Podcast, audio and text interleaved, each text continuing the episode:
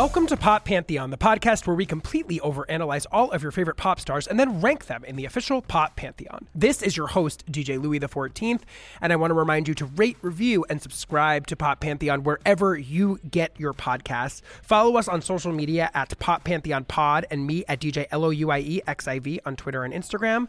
Shop our merch, our iconic niche legend dad hat, and our mere superstar tee at poppantheonpod.com in our merch store. And sign up for our Patreon for bonus content, Discord access, and so much more at patreon.com slash pop pantheon. Finally, on the housekeeping tip. Gorgeous Gorgeous, my queer pop party in LA, is having its latest installment this Saturday, March 25th at Resident in downtown Los Angeles. If you are a Patreon subscriber at the icon tier, you have access to the guest list. So DM us on Patreon and you can get yourself in plus one on our guest list. If you're not, the link to buy tickets is in the show notes of this episode. And I'd love to see some of you guys at Gorgeous Gorgeous on Saturday night. I'm so excited. Okay, let's get into this week's episode, which is an oft requested one on one of the most enigmatic and fascinating pop figures of the 21st century, Lana Del Rey, who has had a massive effect on the aesthetics and look of pop stardom over the last, let's say, 10, 12 years and whose ninth studio album, Did You Know That There's a Tunnel Under Ocean Boulevard, drops literally tonight at midnight. And just as a quick heads up, next week's episode will be a review of Did You Know That There's a Tunnel Under Ocean Boulevard? So get excited. It's a lot of doubleheader, baby. All right, so there's so much to get into here, so I'm not going to waste a lot of time bumbling up top. Here it is Pop Pantheon, Lana Del Rey.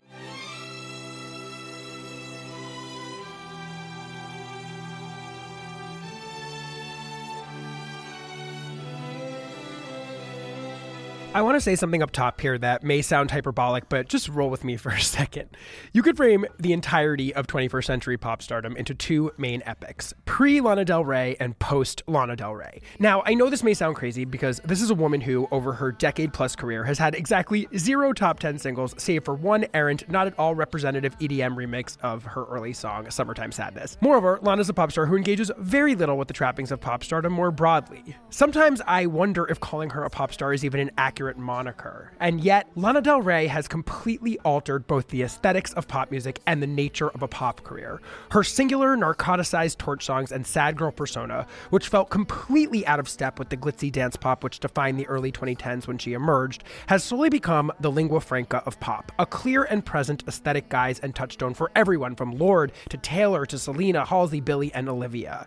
In a more macro sense, too, her fierce pursuit of her own muse and commitment to world building without without chasing trends or traditional hits has proven the savvy and prescient commercial instinct employed these days by a panoply of post Lana social media era artists, creating a world of pop stars who trade on a cult of personality rather than making concessions to traditional pop markers like radio play or hit singles. The most fascinating part of all of it is that Lana seems to have just stumbled into this, to her massive and enduring impact on the pop space, without seeming to care about her massive impact on the pop space at all, and by simply and fiercely and kind of bravely just doing her own weird thing.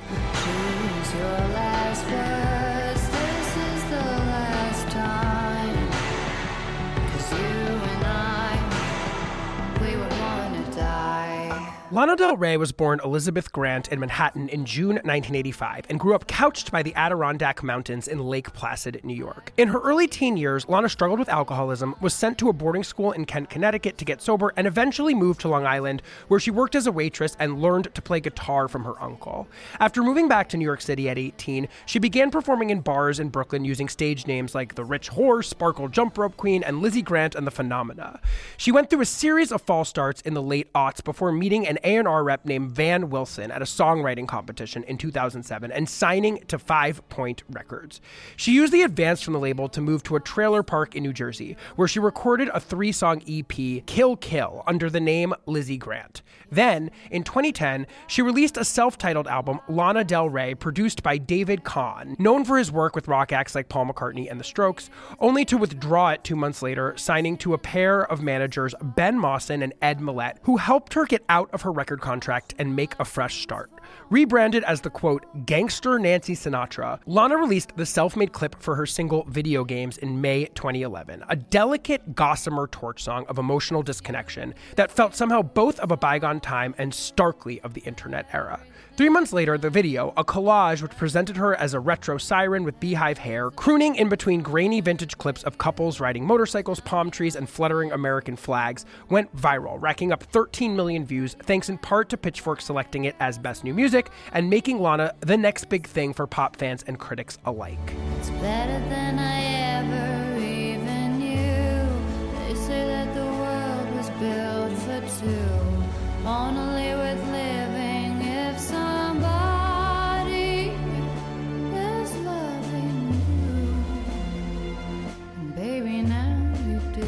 The success of video games led Lana to a record deal with Interscope Polydor and eventually the release of her breakthrough second album, Born to Die, in early 2012.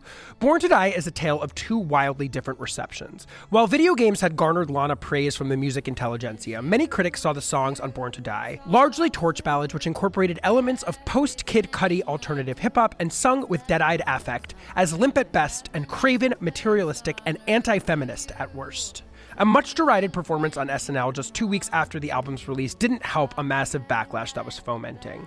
It very much seemed like Lana Del Rey might be over before things had really even gotten started. However, Born to Die eventually found an audience of young fans looking for counter programming to the relentless shimmer of Katy Perry and Calvin Harris, and it became the second album ever by a woman to spend more than 400 weeks on the Billboard 200, eventually going three times platinum in the United States. Even weirder, while the album's original songs never cracked the top 90 on the Hot 100, a dance remix of fifth single Summertime Sadness peaked at number 6. Born to Die made Lana a very unlikely and somewhat unclassifiable new pop sensation, seemingly equally beloved by her devotees as she was an object of suspicion by her critics. While many pop stars may have used this roundabout success to pivot towards the center, Lana's next move was in the opposite direction, sending her on a run of projects that only delved further into her strange idiosyncratic aesthetic world, but somehow to an ever building cult fan base. This began with 2012's Paradise EP, but went into full bloom on her 2014 psychedelic rock homage, Ultraviolence, a highly controversial and disturbing record that chronicled an abusive relationship and was recorded largely with analog instrumentation courtesy of the Black Keys' Dan Auerbach, making absolutely no concessions to mainstream pop.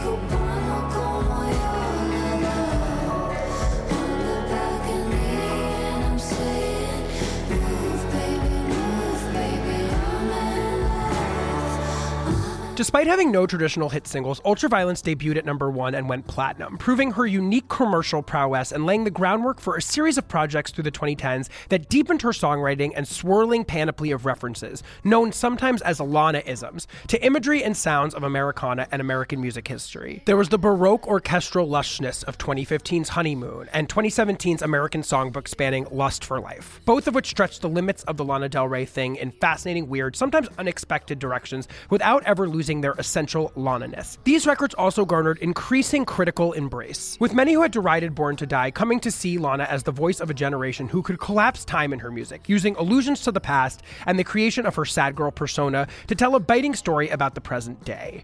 Other pop stars, too, clearly began to nod at her sound, as pop music in the mid 2010s seemed to shape itself to what had once seemed like the musings of a true pop outcast. All of this climaxed with 2019's Norman fucking Rockwell, her sprawling magnum opus, which traded largely in Laurel Canyon folk aesthetics courtesy of producer Jack Antonoff, and featured her sharpest, most incisive songwriting to date, touching on everything from imbalanced gender dynamics in a patriarchal society, to the death of the American dream, to suicide, internet era isolation, and climate change. Norman fucking Rockwell became one of the most critically acclaimed pop albums of the 2010s and landed Lana an Album of the Year nomination at the Grammys. Don't ask if I'm happy, you know that I'm not. But at best, I can say I'm not sad. Cause hope is a dangerous thing for a woman like me to have.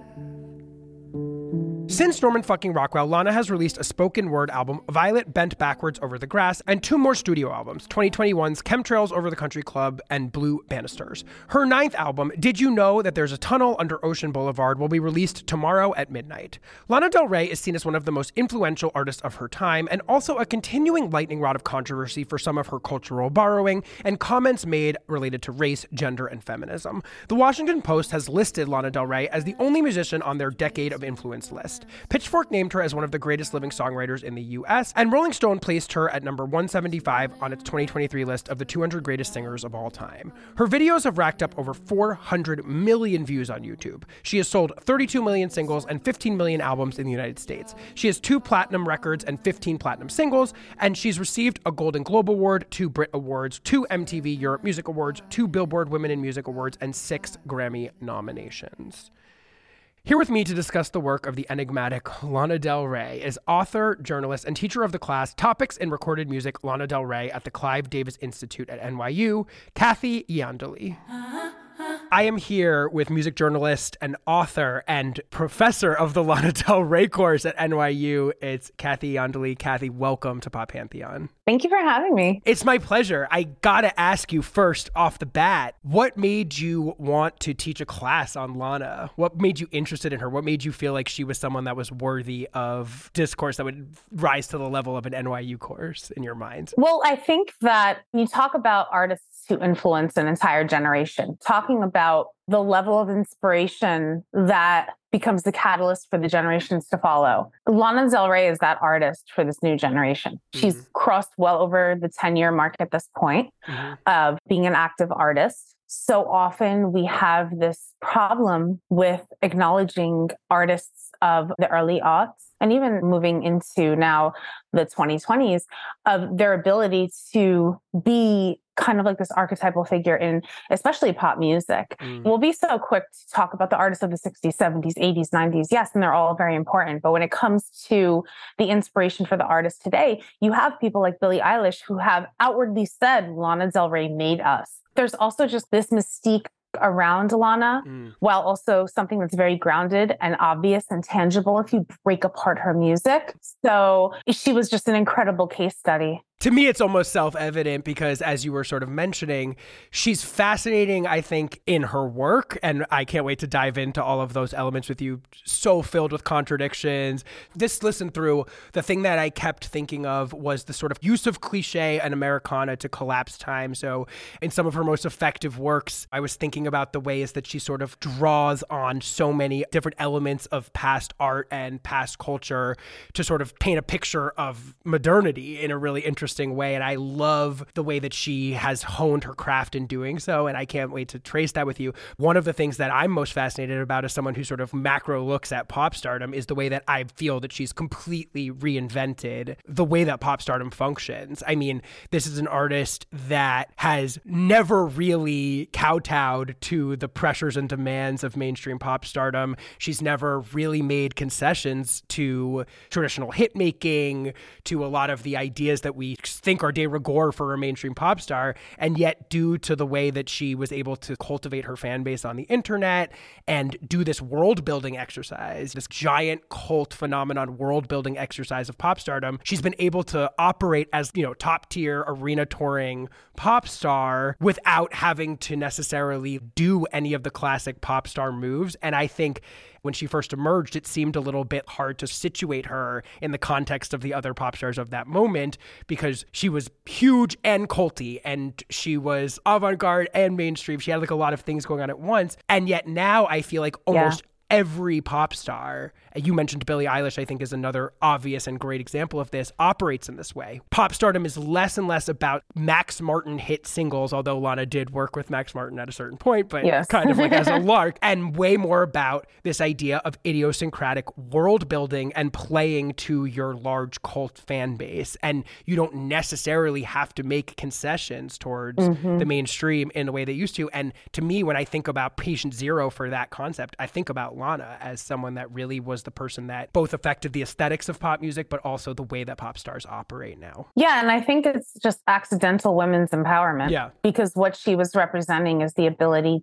to cherry pick your vulnerability Mm. While respecting your own privacy, which is something that women in music in particular over the last several decades never had that ability to do. And her fighting for that in her own way yeah. lends itself to be able to be this intersection of macro meets micro. And I think that's the thing that's her superpower. Mm. She exists in that world where you can be divulging nothing at the same time. And, Yeah. and she likes it that way.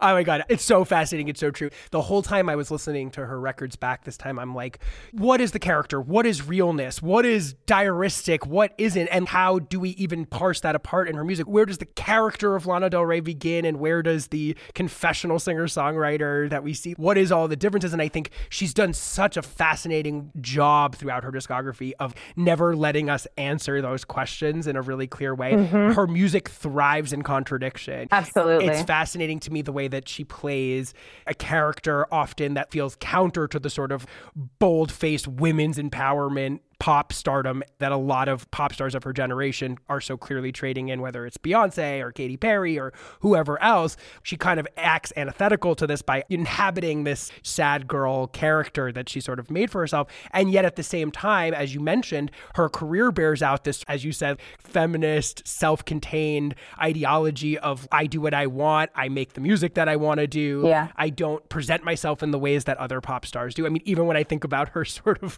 even clothing aesthetics as it's evolved over time to kind of be like she proudly shops at TJ Maxx or whatever the hell it is. Yeah. You know what I mean? Like right, right. there's something so badass and really actually punk about that in a way that even the pop stars that are out there toting more broad based traditional ideas of feminism and self empowerment, she inhabits it in her own very idiosyncratic and complex way that makes her completely fascinating as an artist to me.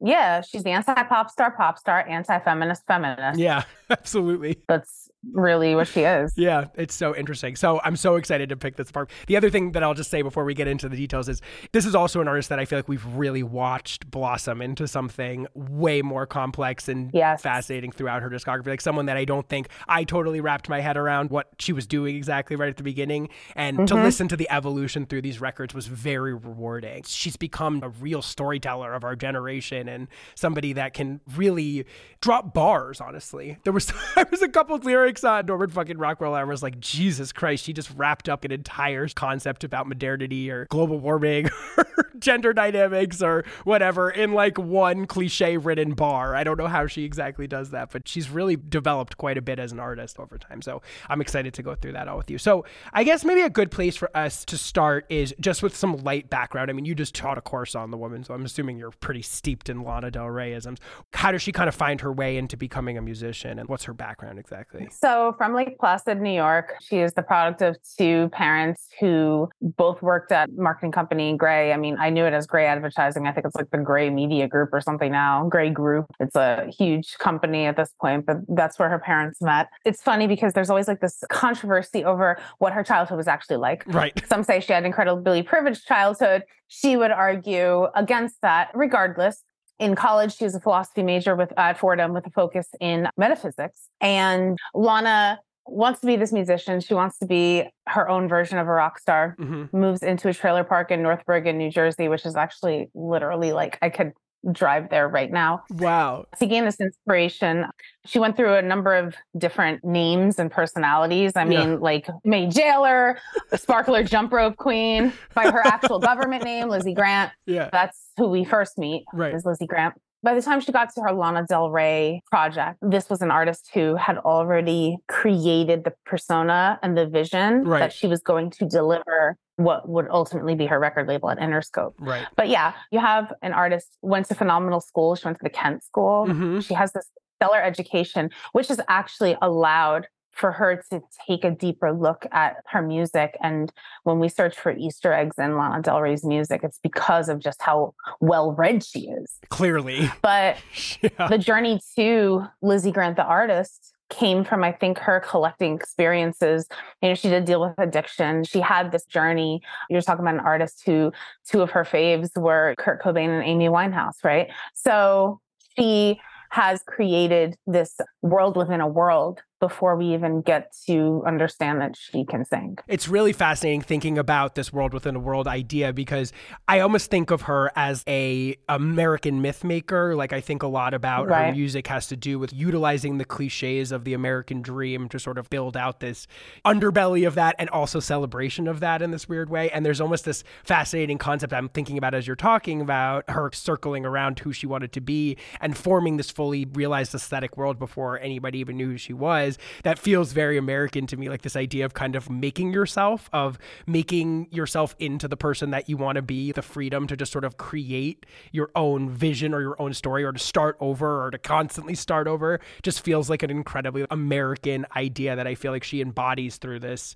idea of bouncing around to different identities and the ways that she's trying to find herself. I'm curious, you mentioned Kurt Cobain, you mentioned Amy Winehouse. Who do you think are some of, either from what you know or if you've had to pontificate here, who do you think are kind of the influences on her musically or even just pop culturally in this early phase that are helping her build out this identity that she lands on? Well, I certainly think that those two are very important in the sense of Amy Winehouse was an artist who, at the time, was bringing the call back to a bygone era right. in her aesthetic and even the music that she was making. Because if you think about the late 80s, early 90s, you have the Riot Grrrl movement yeah. that leads into the 90s, which became kind of the origins of the sad girl, but a different kind of a sad girl. Right. Like, let's say Dolly Parton's Jolene, right? Right. Yeah. Your smile is like a breath of spring. Your voice is soft like summer rain, and I cannot compete with you, Jolene. Amy brought it back around yeah. and brought it back to the pining in a sense. Yes, right. The self loathing, the depression.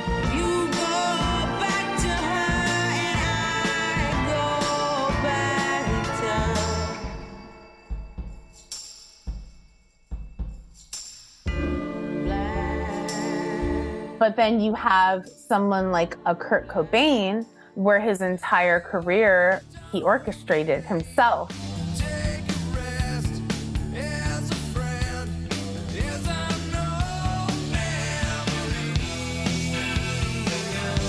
He had the paintbrush, where I think Amy was going into a different direction because she was operating off pushback yeah. and responses from the media and things like that. So when it came to Lana, those were the two biggest influences. But I don't think it's really been mentioned, but I can see a little Dolly Parton in there too. Definitely. At least during the early time period for Dolly's career, especially. Mm-hmm. There's also this bygone rock star Janis Joplin type of figure where it's kind of self destructive, but also a little badass.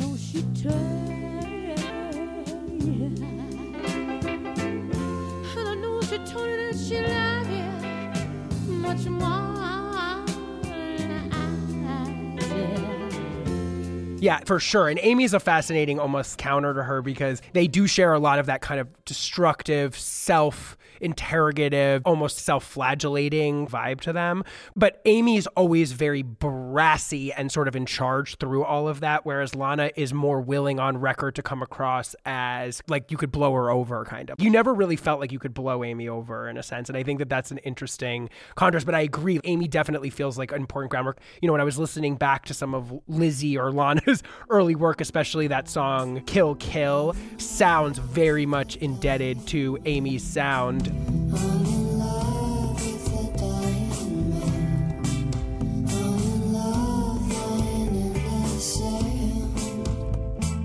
you know, and the other things that I was going to sort of stick pins in are some of these torch singers. Somebody that I really thought about a lot listening to this was Julie London, for instance, these singers that utilized the microphone to create a lot of intimacy. Come on and cry me a river, cry me a river.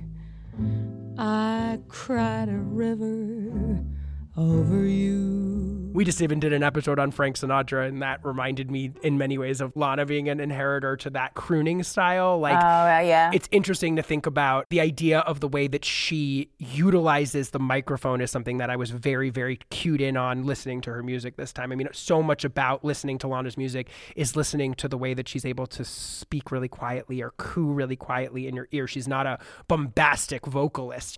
And that's another thing that I think is an interesting contrast with Amy. And then the other thing that feels really really important, especially as we're sort of getting into the Born to Die thing, is the hip hop influence. I mean, there's obviously a part of her that grew up on hip. I mean, she once framed herself or was framed as the gangster Nancy Sinatra. Yeah.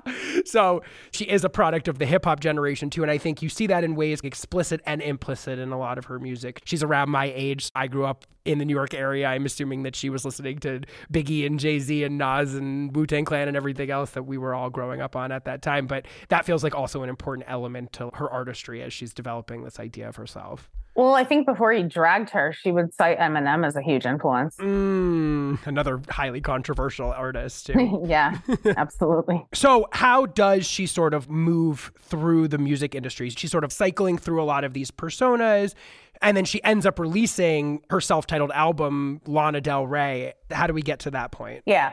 What you're meeting now is an artist who's just getting to know herself Right. and what she's choosing to abandon from her Lizzie Grant era. yeah. And you're watching actually the genesis of who became Lana Del Rey. Right. So you're seeing kind of like fragments of this artist from the Kill Kill EP. You're seeing you're seeing pieces of this person, but those projects leading up to that self-titled were rough in the sense that you can tell she was kind of throwing some shit against the wall and seeing what stuck. right. Not even for her audience, but for her. Yeah. Right.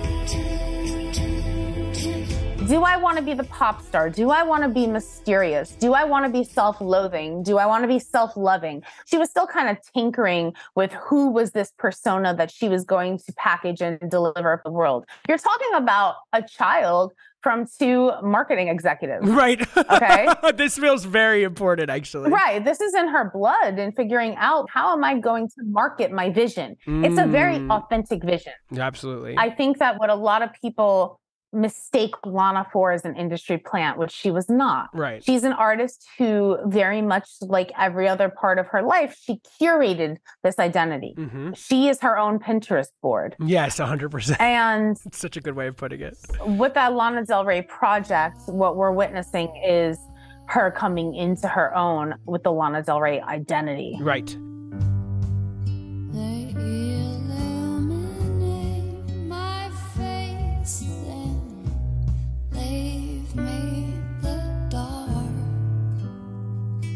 What do we understand about who Lizzie Grant is before Lana Del Rey comes into being? And then my next question is who is the Lana Del Rey character as we come to meet her in these early stages? How would you describe that character? Hmm, that's a good question.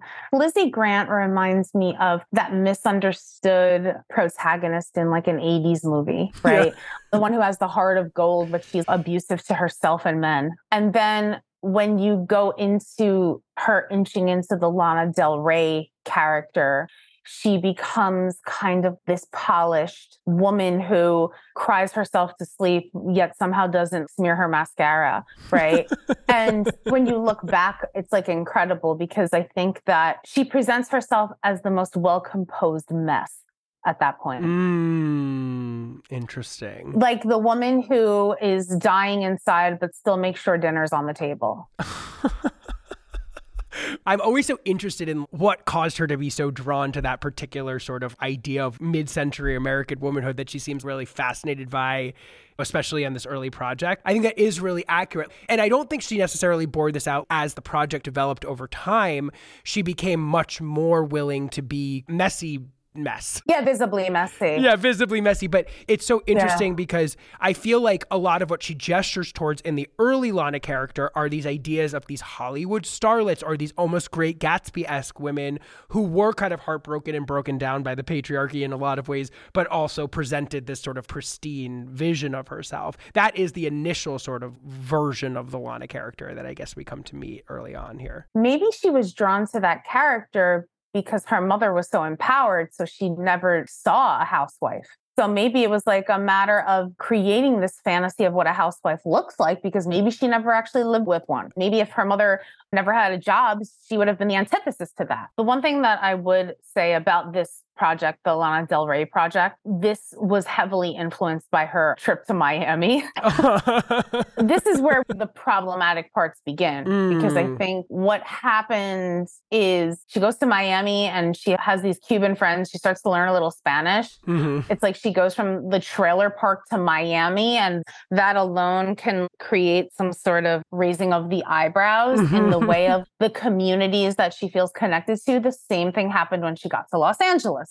So this only magnified what later became people's opinions of Lana being drawn to conditions that she never experienced. And this is where the Mm. trope that she was more privileged than she claims really happens because it seems like she became a socioeconomic voyeur. Like now I'm going to inhabit communities I've never been in. I'm, I'm going to create this voyeuristic and it's like almost fetishizing these communities. Whereas her counter argument is I felt a kinship to them. Mhm. So again, we don't know what that means. Right. That album is pretty damn good. It's still a hodgepodge of her trying to figure out who she is. Yeah, right. But we are seeing these fragments of, like I said, the girl in the 80s movie who Yeah. might ride a motorcycle or might fall in love, might not. Right. Because you're seeing this person who is simultaneously attracted to the man on Wall Street and the biker guy. Right.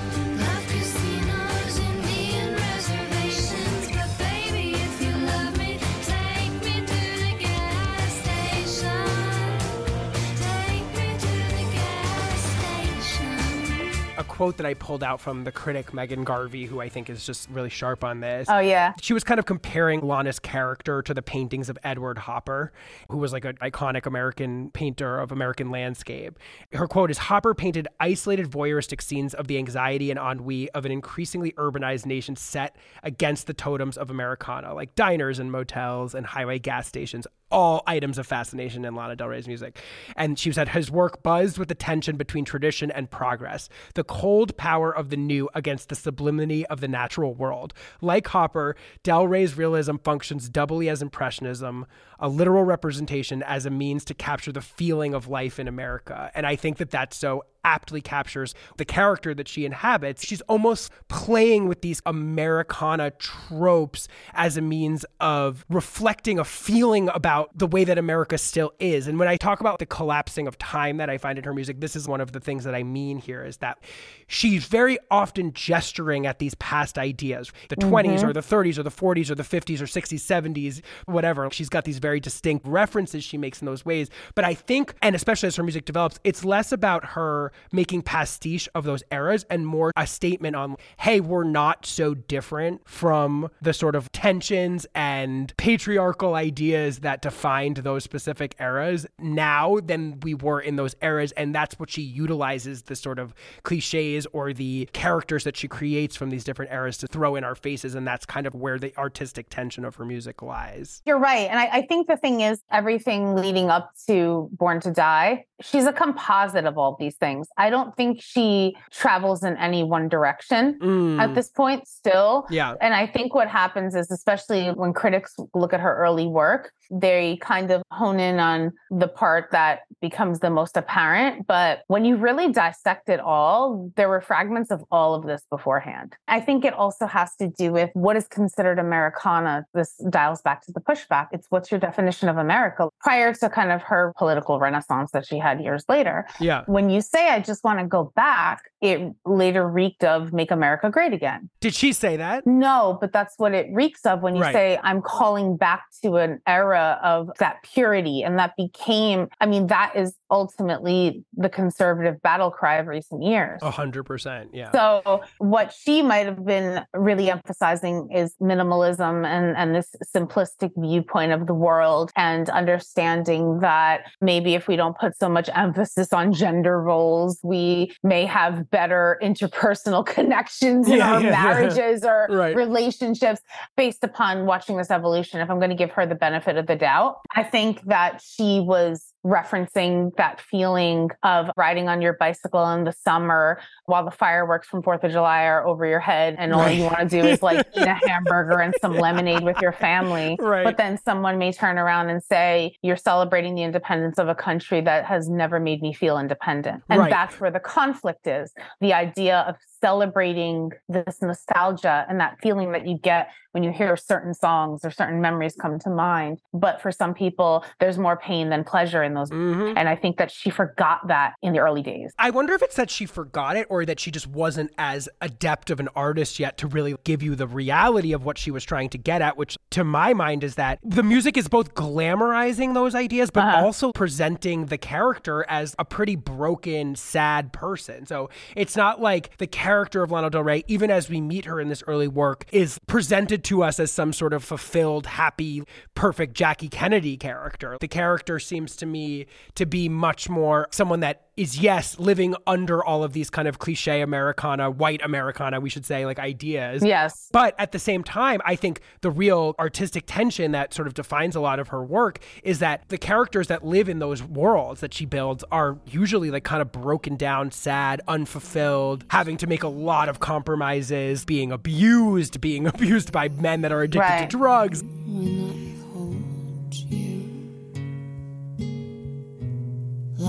Like a druggie, like I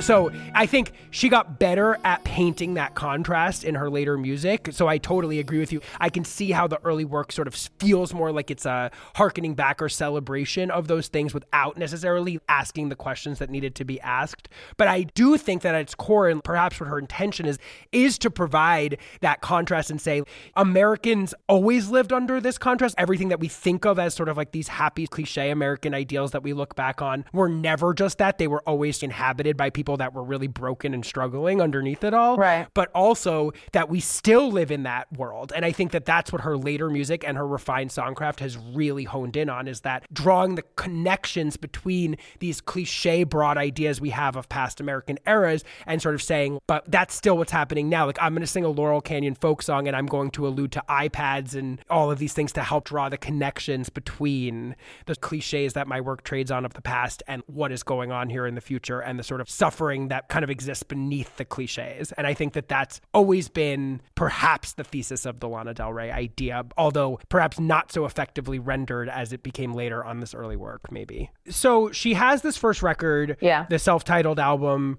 It doesn't really go anywhere as far as I could understand in terms of how it was received commercially. Then she kind of like floats in 2011 mm-hmm. this song video games that changes her career. Can you talk to me a little bit about video games and what's happening there and why that song and the video I think we should say simultaneously are kind of Yes. the thing that really crystallizes the Lana Del Rey project for the first time and becomes the thing that sort of sticks and starts her career as we know it today. I refer to this as the start of her Scipio tone success. Yeah.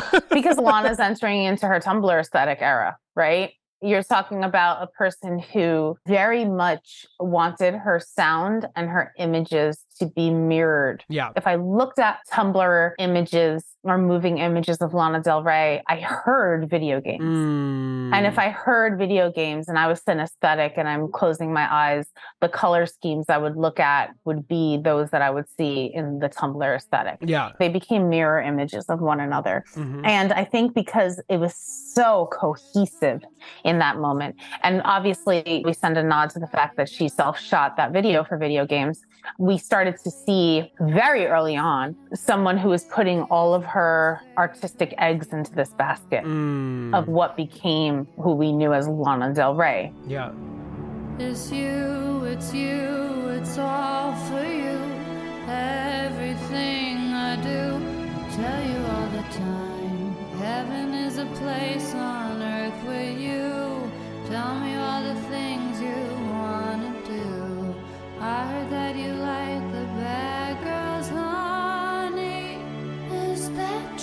This became very alluring to the music industry before the rest followed. Mm. because she's sounding old timey, right? She's Yeah. got that old Hollywood voice, Right. but she's talking about video games. And she's painting this picture of this woman who, you know, if you listen now, she sounds kind of pathetic, right? Mhm. She sounds like every girl who watches her boyfriend play video games and she's just begging for his attention, Yeah. right? I'm in your favorite sundress. And he's like, Could you move over? I'm trying Yeah. to play Call of Duty. The backyard, pull up in your fast car, whistling my name. Open up a beer and you say, Get over here and play a video game. I'm in his favorite sundress, watching me get undressed, take that body downtown. I say you the bestest, leaning for a big kiss, put his favorite perfume on, play a video game. So it's so funny because that set off what's kind of that archetypal sad girl right now of the mm-hmm. girl who there's so much swimming in her head, but she's placed in, and to quote Erykah Badu, analog girl in a digital world. And I think that's where she was at at that point and it drew people in. Yeah. What I love listening back to this is so many basic ideas of the character arise here. I heard that you like the bad girls. Honey, is that true? Is what a Lana-ism to get right there on the first song. And then the spareness of the production, that sort of just harp and restraint that the production shows is something that I feel like she builds on so effectively in later work, but that a lot of Born to Die's tracks don't do as well. But there's something so beautiful about listening to her quiet voice against that harp sound that I think is such an alluring aspect of this song. But then you also get, as you were saying, kind of exactly what I was trying to gesture at earlier, which is sort of the time collapse, right? This song sounds like it was plucked out of another time period, but at the same time, you're dealing with someone who's talking about her boyfriend playing video games. It's this connection between the past and the present that I think is so interesting and so Lana, Lana, Lana, right? And then, as you mentioned, the sort of lack of fulfillment, the idea of women and like what they sort of deal with in relationship to men is another thing that Lana obviously returns to so much in her work. Heaven is a place on earth where you tell me all the things you want to do. I Yeah. like, wouldn't it be great if we could talk or something like that? Right, right. It's so crazy. Yeah. But the other part is this feeds into the Tumblr aesthetic because you have people sharing old timey images Right. on the internet. You're talking about how you miss the crackles of vinyl while you listen on your iPhone. Yes, exactly. This is the meeting place of all of that. Of like, if this isn't the houseware section of Urban Outfitters, I don't know what is. she is the musical manifestation of that nostalgia kick in so many ways. Okay, so video games, can you describe the reaction to it, the way that it was received, and sort of the expectations it set up around her as a new figure in pop at this specific moment? Yeah, video games encapsulated the fantasy perception of Lana Del Rey. Mm, and it would later be abandoned when the album released, only to be picked back up during Norman fucking Rockwell, right. which I think was interesting. hmm The ability to be so cinematic in her work Right. and create a picture that literally and figuratively said a thousand words. Mm, To have these kinds of full bodied, flawless vocals that became kind of like this sonic ASMR or musical ASMR, I should say, where you're being kind of wooed into submission Hypnotic almost. hypnotic yeah yearning for this utopia that she's building Mm, that again people found disgusting by the time we got to Ultraviolence. But in that moment people weren't listening to that they were hugging the nostalgia they were on the bicycle with the 4th of july fireworks overhead deciding if they want to eat the hamburger or hot dog at the family barbecue in the summer mm, that's what that song gave you mm, and it wasn't until the other songs followed yeah. and that you then started to dissect the words. yeah. I don't really even think anyone dissected video games right. until they heard the other songs. Meaning that it was just kind of received as a vibe more so than taken seriously as something that was meant to be dug into lyrically, essentially. A hundred percent, because I think we were all collectively existing in this Tumblr aesthetic too, Mhm. especially since Tumblr and Instagram arrived in tandem, and there was nothing we loved more than a filter. Yeah. Lana became the music for the filters. It wasn't until people snapped out of that that they were like, okay, now let's figure out why this is a problem. But it also was because Lana arrived at a time where women in pop music were being forced into the mantra of fight like a girl. Right. And I think there was a population of girls who felt bad being told to fight like a girl. Maybe they felt internally weak. So much of the music is like, I'm lighting my boyfriend's car on fire. And some of these girls are like, well, I'm stuck in this relationship out of my own will, but I'm voluntarily, I'm living in this misery. I don't want to keep talking about music where I then feel bad about myself if I'm choosing to stay. The fork in the road happened at this as we go deeper into Born to Die. It's so fascinating. I think you're getting at a really important thing we should put a pin in here in this early song, which is that that is a recurring theme of Lana Del Rey's music is staying with men that we view as less than perfect or that don't treat women particularly well is something that she constantly is unpacking in her music all the time. I mean, I think about Jim on Ultraviolence, who's clearly a drug addict and a cult leader that she's obsessed with, or, you know, the way that she says in Norman fucking Rockwell and that first track, why wait for the best when I could have you? Like one of her greatest lyrics ever. Yeah. So it's right here in video games in this opening salvo is this idea of her as this person that in a stickier way than the broad-based EDM pop anthems of this moment is allowing for some sort of human nuance in the sense of, yeah, well, a lot of times we do stay in situations that are less than ideal or that have a lot of less than shiny aspects to them. And she presents that character here so clearly in this song. And then let's talk about the rest of this record because I think the one thing that I would just want to say about video games and what I remember from the time period is that it was largely well received. I remember feeling like people were really drawn to it as counter programming to a lot of these other pop movements that were happening at the time. It was something that was very much texturally different than what we were getting from a lot of these other female pop stars of the moment. And then I felt like there was sort of a collective disappointment at the record that followed. Can we talk about what is happening on the rest of Born to Die that either delivers or doesn't on the promise of video games? Well, I remember during the whole Born to Die era, this was my entry point to Lana. And I had a review, I think one of her first shows in New York City for the Village Voice at the time. And I remember she was on stage and she had like, I think it was like a Diet Coke and a glass bottle with the red and white striped straw. Yeah. And everything was very Betty Boopish gesturing. And she was very manicured, as we were saying. It's not like the Lana we know today. She had a very different image at this point. Yeah, it was like the Priscilla Presley wedding hair and Yes, right. mixed with the Amy Winehouse cat eye and very pop debutante. But I think also the resistance that came in the middle of this album promo was that people started to feel as though it was an industry construct. hmm And at that point, suddenly, all of the words that she had been saying from Jump became so abrasive. Mm. And I think it's because you had people kind of collectively siding with her to start in being like, she's saying all the words we've never said. And then it turns around and be like, I believed in you. And it's like, well, is it because you think that like the music industry, the marketing departments put together a vision board and created this person? Because it's actually not true. I think that part of the problem is reflecting on this record, which I remember liking at the time, but I like a lot less now, is unlike video games, which has a very delicate touch with its production and all these things, there is this feeling, I really felt it listening back to a lot of songs do this. Born to Die does this, Off to the Races does this, Diet Mountain Dew does this. There's this very overt sort of top line mashup idea of torch singing and then post Kid Cudi, Kanye West, 808s and heartbreaks, mm-hmm. trip hop production elements. Choose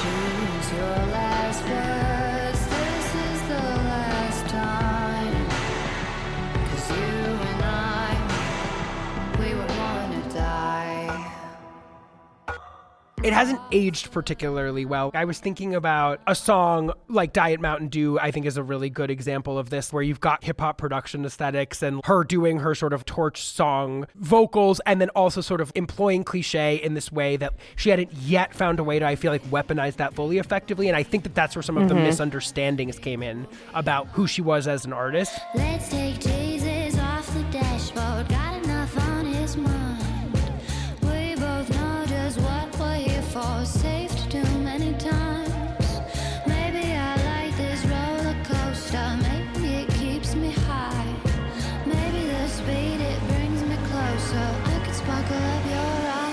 as you said, I think a lot of people were taking this at face value, but it's like you've got this woman up here talking about my old man, give me the gold coins. My old man is a bad man, but I can't deny the way he holds my hand and he grabs me. He has me by my heart.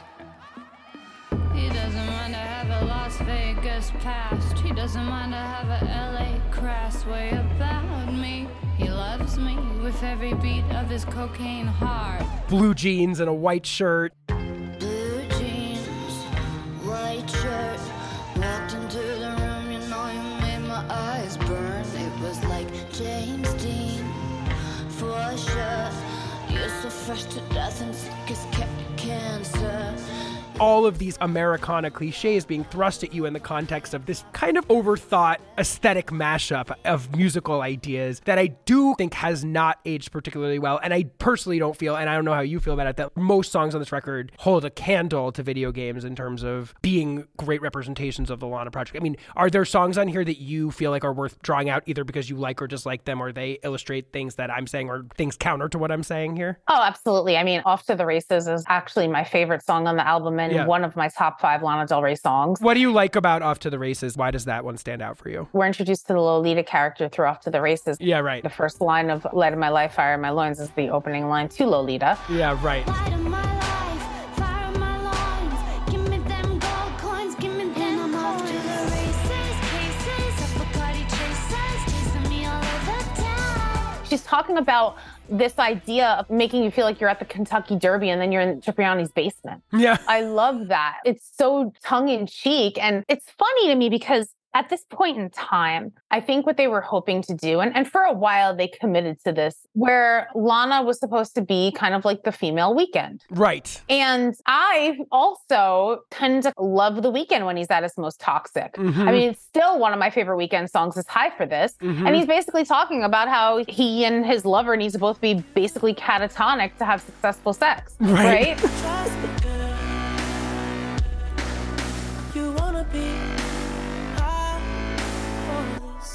When I'm fucked up, that's the real me, he famously said. Exactly. And that's the thing. We've allowed the Weeknd to evolve past that, even though the undertone has always been loveless sex. Mm, But we didn't show that grace to Lana. right. Interesting. and we didn't give her that time. And I think the other really interesting part is we're talking in the 2012 era of hip hop. We're now three years into the Drake singing about our feelings era. Yeah, right. Kanye West won the battle against 50 Cent in the album War, which then lent itself to this ability to have emotions in music. Yeah, So you started to see hip hop gravitate towards Lana Del Rey totally. because rappers were talking about emotions in song and who better to kind of be the muse and vice versa. Yeah. I mean, ASAP Rocky and her video, there's a, there was a lot of overlap. I personally can listen to this album over and over again, but I think it also has to do with understanding now the concept of nihilism Right. that she was placing into the project and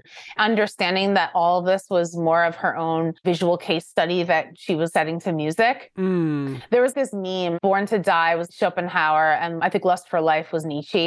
Even though there was Nietzschean undertones in Born to Die, obviously, Yeah. but that's nihilism at its finest. You started to see her grim reality, grim acceptance. I was drugged up through it all. It was fun to listen to. I mean, I'm also just not the type of person who assumes that when someone listens to a Lana Del Rey record, they're going to go out and do XYZ. No, no, no, no, no, not at all. I think to me, I see this as the work of an artist who at once has a fully fleshed out sonic and aesthetic identity and at the same time is still trying to hone her voice in that way. And there's a bombast to these productions that I feel like she dispenses with very quickly moving on to Ultraviolence. And even when she returns to Trap Illusions on future records, they don't sound as bombastic and in your face as some of the ways that a song like Born to Die being a great example of this. The merging of hip hop and then sort of this film noir esthetic mm-hmm. together with each other. It's interesting to me also that it's hard to characterize, I think, sometimes the reception of the record, I think, because it was at once extremely commercially successful and at the same time catalyzed a giant backlash against her. And when I was thinking back on that, I was like, how do we sort of think about this? Because in some ways, I felt like she had to spend a lot of time digging herself out of a hole of the way that people perceived this record. As you said, she was seen as an industry plant. We should touch on the fact that there was this SNL performance that was highly derided. And I highly recommend people go back and look at it because it's not nearly what we necessarily even remember about it. It's you, it's you, it's all for you. Every tell you all the time. But there was this sense that this was all kind of put on and not real, and she wasn't really an artist, was the vibe that I remember being the narrative around the, a lot of this music. Then on the flip side of it, which, you know, is so much of the dynamism of the birth of Lana Del Rey in this moment, is that this record is so hugely influential on the sound of pop moving forward, and yet Yes. it doesn't have traditional hit singles on it. And the one song that becomes the hit is an EDM remix of, of one of Oh, these yes. torch songs. Got that summertime, summertime sadness.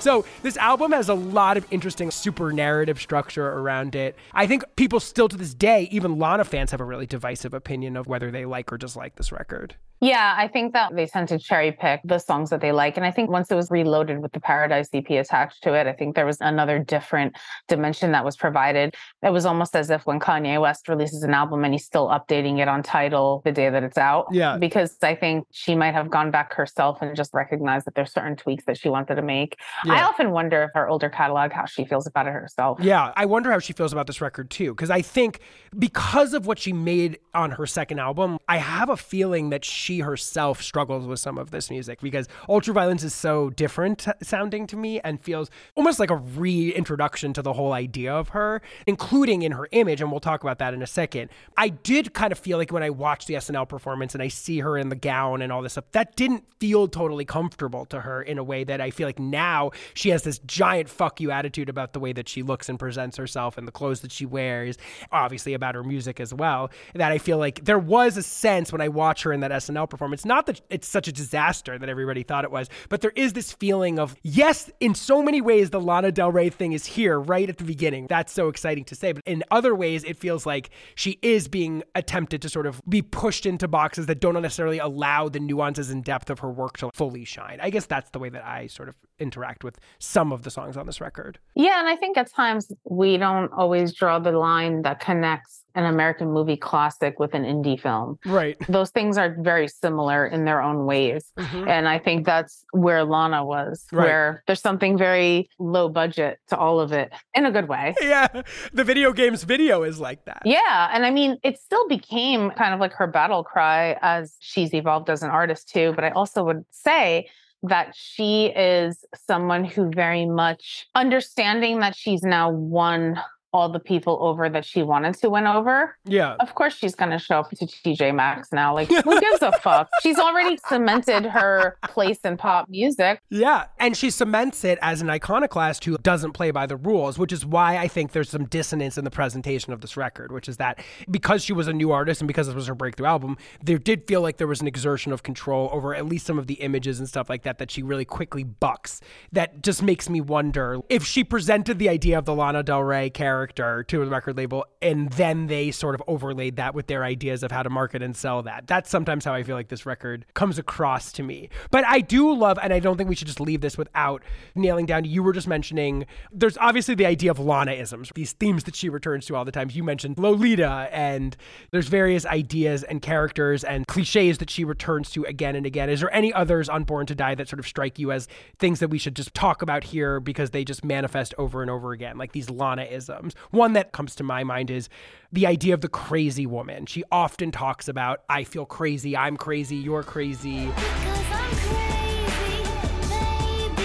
I need you to come here and save me. I wonder if there's any other ones here that sort of jump out to you as classic Lana-isms that surface for the first time here. I return back to nihilism. I Yeah. think that first and foremost is the big undercurrent through her entire catalog. Yeah. This idea that God and the world, nothing is real. Life Yeah. and death are not real. You might as well live by your own terms and what makes sense for you in, in a senseless world. I think that idea, even just the title of Born to Die, Absolutely. that in and of itself encapsulates that because I think when you go ahead and you operate from that standpoint, Mhm. you're ultimately saying that you're not really worried about morality or self esteem or even God at that point. It's every person for themselves at that point. Nihilism is probably the biggest Lanaism that I would think about. Everything Mm. else is an extension of that. The crazy woman is acting crazy because she's actually just nihilistic. Right. That's so true. You know? Are you enjoying this episode? Do you like what you're hearing? Well, you might need to subscribe to our Patreon channel, Pop Pantheon All Access. If you join for just five bucks a month at the icon tier, you'll get access to all of our bonus content. This includes deep dives into classic albums like Janet's The Velvet Rope with Rich Juzwiak, Taylor Swift's Reputation with Brittany Spanos, and Britney's Blackout with Troy McKeedy, as well as reviews of new records like SZA's SOS with Owen Myers and Miley's Endless Summer Vacation with Shaad D'Souza. With new episodes being published all the time, we also touch on all your favorite new songs, fluctuating pop star pantheon positions, and so much more. Plus, you get access to our Discord channel, the guest list at my party, Gorgeous Gorgeous, and a ton of other great perks. So sign up today at patreon.com slash poppantheon or by clicking the link in the show notes of this episode. So, as you were saying, this album gets released. There's a lot of critical backlash to it and a lot of discussions about is she an industry plant? What value does this music have? Of course, there's a lot of accusations that she's anti feminist by the way that she's presenting the sad girl persona that we were sort of laying out earlier. And as I mentioned, none of the actual songs are smash hit records in any sort of meaningful way, except for this remix of Summertime Sadness. Yes. And yet the album is massively successful. It sells millions and millions of records. Clearly, there's a huge amount of people that are gravitating towards us. As you mentioned, it's re released soon after with a series of new songs on the Paradise Edition, which includes one of my early favorite Lana songs, which is Ride, produced by Rick Rubin. What I love about this record and what I think sort of gestures towards the Lana of the future is it dispenses with the hip hop flourishes and goes straight for something more kind of rock indebted that I feel like is Yeah.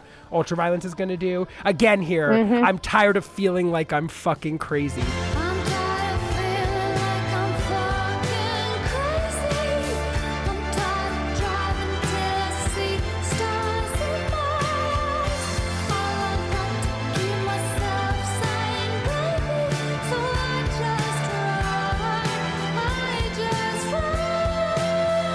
I. Lana-isms, California as the backdrop. That's a massive part of it too. And I think the cover to Paradise presents a more Los Angeles Lana on the cover. If you look at it, she's like kind of sun-kissed and she's not so buttoned up like she is on the cover of Born to Die. hmm There's some great Lana isms too, like on Body Electric. She says, Elvis is my daddy, Marilyn's my mother, Jesus is my bestest friend.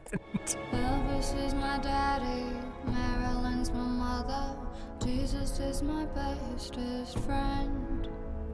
It's also funny. It is funny. It is funny. It took me so long to realize that she was in on the joke. Yes, exactly. I think that's what people didn't get. This is such an important part. No. I think people were kind of unclear. Is this a dumb girl character or is this girl dumb? There's like an element of that that's hard to parse out maybe here for people at this moment. Right. She is aware of the LOLs of her audacity, Right. at least in music and video. It's also commentary. I mean, I think that that's the really important idea here. Is Right. like she's embodying some of these characters and tropes as a way of making us look at ourselves as a culture and look at these tropes. It's mm-hmm. self-reflexive in that way. And I don't know, maybe people just didn't get it yet with her, or she wasn't as great at deploying them as she became later. That's my personal theory. So, as we said, this record is characterized by both its commercial success and also the fact that she kind of is left having to dig herself out of a backlash when it comes to her next record. She even says at some point that she doesn't want to release music anymore after this. I mm-hmm. remember her gesturing at that. She has a bit of a hit with the song Young and Beautiful off of The Great Gatsby. I think that's one of her highest charting songs. Will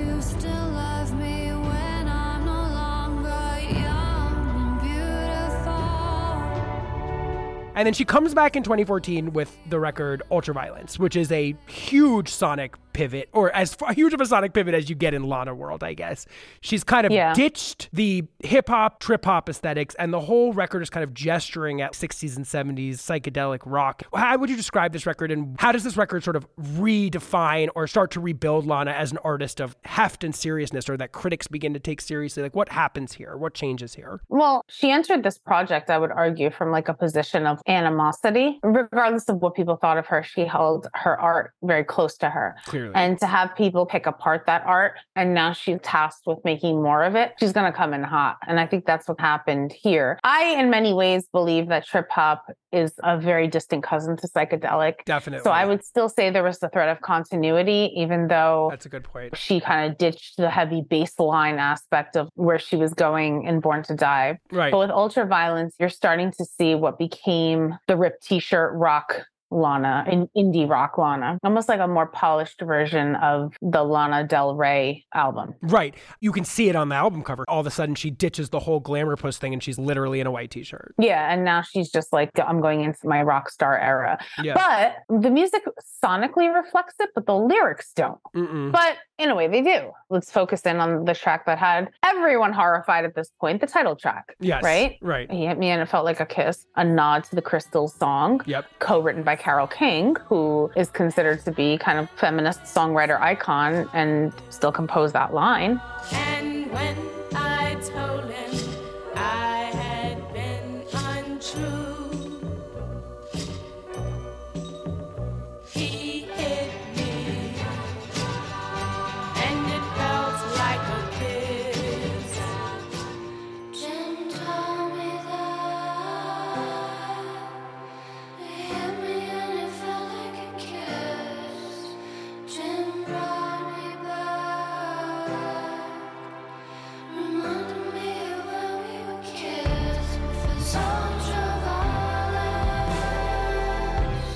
struggle with this project because I feel like what Lana was saying is even badasses get cheated on. Abused, even. Yeah, and ends up in abusive relationships. And in cults, perhaps. being swayed into directions that seem to be the antithesis of who they are. Mm. And this project, for many of the artists who cite Lana as their inspiration, this is the project that they name check. yeah, I love this one. Maybe my second fave. This is the project where I started to feel fucked up about liking Lana. Yeah, I, I understand that. Yeah, this album's fucked up. There's no question about it. yeah, I think about the song Sad Girl a lot. Yeah.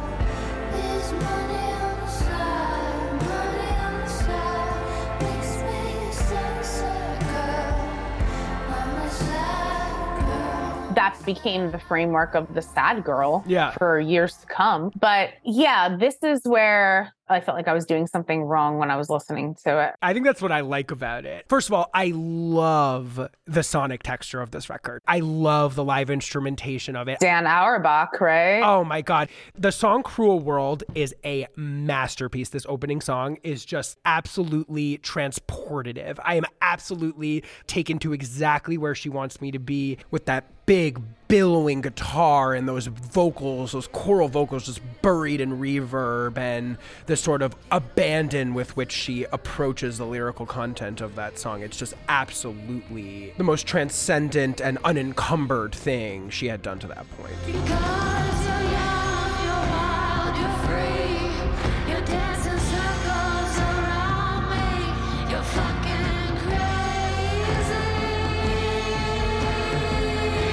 The evolution of her songcraft, the ability of her to transport you to a place and to draw you into sticky, complicated emotions of feeling free and in a cult and all of these things at the same time is just so much more complex and interesting here than it ever was on her earlier projects. But I agree with you. I think what I like about this is she digs even further into sort of the contradictory nature of the character and whether she's celebrating or commentating on this character of this woman that's in an abusive relationship or whatever it is, this American woman living through the freedom times of the 70s, as she talks about in Brooklyn Baby, right? That's what this record is gesturing at, that era, this Yeah. idea of counterculture. They say I'm too young to love you.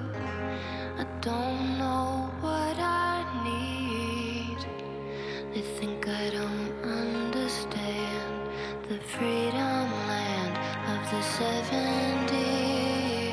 70s. But this record is almost like the Manson family of albums, breaking down the idealism or the perfect images that we have of counterculture and hippie culture. I mean, when she talks about on Cruel World, again, she returns to this crazy idea you're young, you're wild, you're free, you're dancing circles around me, you're fucking crazy. And yet she's sort of framing that in the way that she's enamored by this guy. You love your women, you love your heroin, she says. She talks about I'm your jazz singer, you're my cult leader. I mean, it really almost is the allure of the toxicity that happens in hetero relationships in this specific way that she's painting out here. I just think these songs are so fascinating and so visceral. You are swept into a world here on this record mm-hmm. that, yes, I agree with you, is incredibly toxic and creepy and weird. I mean, think about that opening guitar lick on Shades of Cool. That is a very menacing, scary, psychedelic. A lot of these songs remind me of like an acid trip can be at moments euphoric and then at moments terrifying and scary. Right. That's what this music really reminds me of.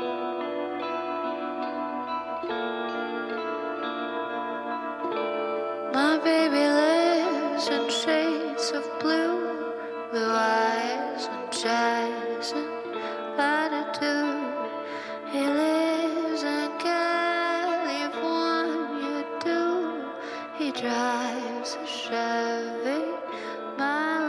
So, on the one hand, you've got this dense and really layered record that is both celebrating and exploring the images of 60s and 70s hippies culture, the ideas of freedom, the ideas of sort of escaping from norms, escaping from tradition, and finding homes in non conventional places. In this case, with this cult leader, Jim, and this cult that she seems to be joining. So, this character is like experiencing, this woman is experiencing both the freedom of the 60s and 70s, but is still hindered and stuck in the abuse of gender dynamics and patriarchy that have defined every generation of Americans, I guess, up to that point as well. So, you've got this really amazing storyteller that's developing in Lana on this particular record. And then you've also got kind of the continuation of a lot of the themes, maybe presented in different eras or different lights that we did see on Born to Die. You mentioned the obsession with California and the backdrop of California, which is such a major part of mm-hmm. Lana's music, obviously. I think about the lead single West Coast, which is incredible for so many reasons. But here she's not just using that as set dressing, she's like taking the idea of California and of Manifest Destiny and what moving west has meant to Americans and both wrapping herself in those illusions and sort of cozying up to those while also kind of commentating on the hollowness of it or of the self-centeredness of the American dream. She says, "Down on the West Coast, I've got this feeling like it all could happen. That's why I'm leaving you for the moment." What an interesting lyric. Down on coast, I get this feeling like it all could happen. That's why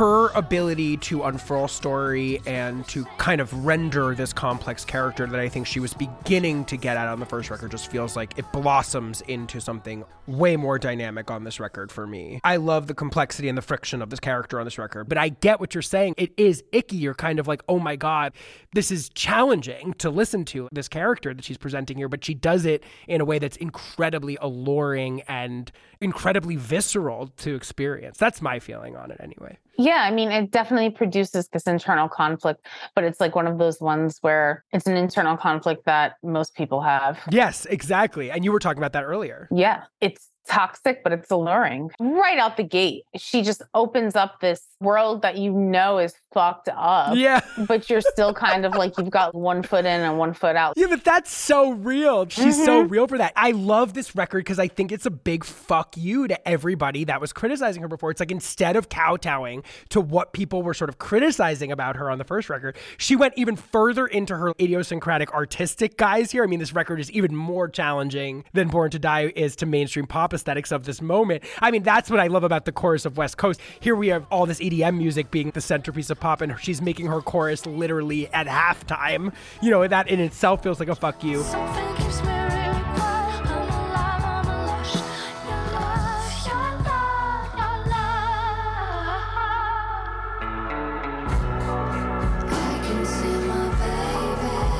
This entire project is her response to the critics. And I think that even calling it ultra violence, I think is her big fuck you. And the way that she expresses that is by being even worse, which at the core really does reflect her fascination with Eminem because when Eminem was taken to task Uh, for his controversies, he kind of leaned further into them Yeah. and made it almost a spectacle. Yeah, exactly what is rendered in what we're talking about. This attitude is the song "Fucked My Way Up to the Top," Right. one of her most brilliant middle fingers ever, because that's literally her response to people saying that she's a plant or whatever. She sings from the perspective of someone that did do that. That's how Lana addresses that, but she's sort of at the same time that represents an ironic sort of middle finger at people that say that she's manufactured or whatever. I fucked my way up to the top. Go, baby, go. In terms of how this record repositions Lana in the musical landscape, what do you think she comes out of this record? I don't think it's as big of a hit as Born to Die is, but how does this record leave Lana in the broader context of pop? How does this set her up? I think this album was the gateway drug to the future projects, really. And I think that seems to be what this exists as in the world. What we got from Ultraviolence was almost like Madonna's erotica project. Mm, yes. Love that comparison. It's almost like that scene from Back to the Future that your kids are going to love it. It becomes that moment where it's like, are you going to keep crucifying me for being audacious or are you going to call me a genius like you would if I were a man? I love this idea because I think this is the moment where she was like, I don't give a fuck what you think about me and I'm going to keep doing my thing. I think that's what I get from this. And then the irony is that she continued to be so successful while doing that. And that loops back to something I was saying at the beginning of the conversation and how she's remolded pop stardom in her image, mm-hmm. which is that she has been able to give that middle finger. And in Madonna's era, and when erotica came out, that meant commercial decline because she couldn't have the hit songs. And there was a very specific way mm-hmm. that pop stardom churned in that period in the 80s and 90s and 2000s.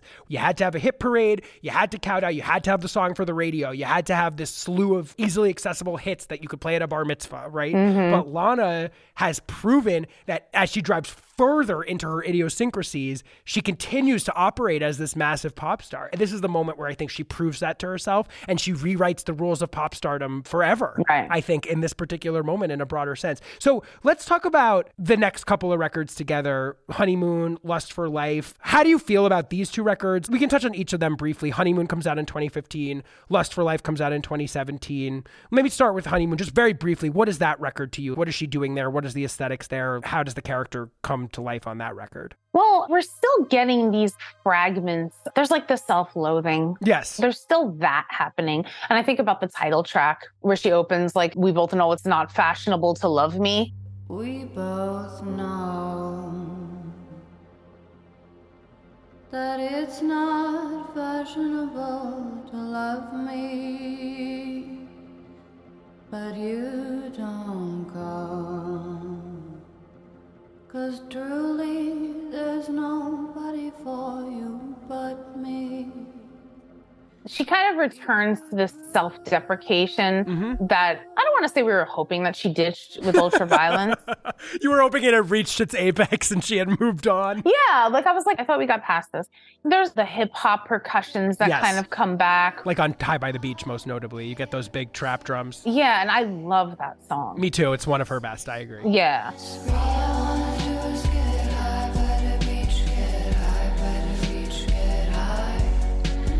And a great video where she fucking shoots a rocket at a helicopter that's stalking her house in Malibu. One of the great Lana videos, in my opinion. Freak, which gives a bit of Weeknd vibes, right? Yes, absolutely. Super narcoticized. You can feel like whatever those benzos like dripping off of that song. Baby,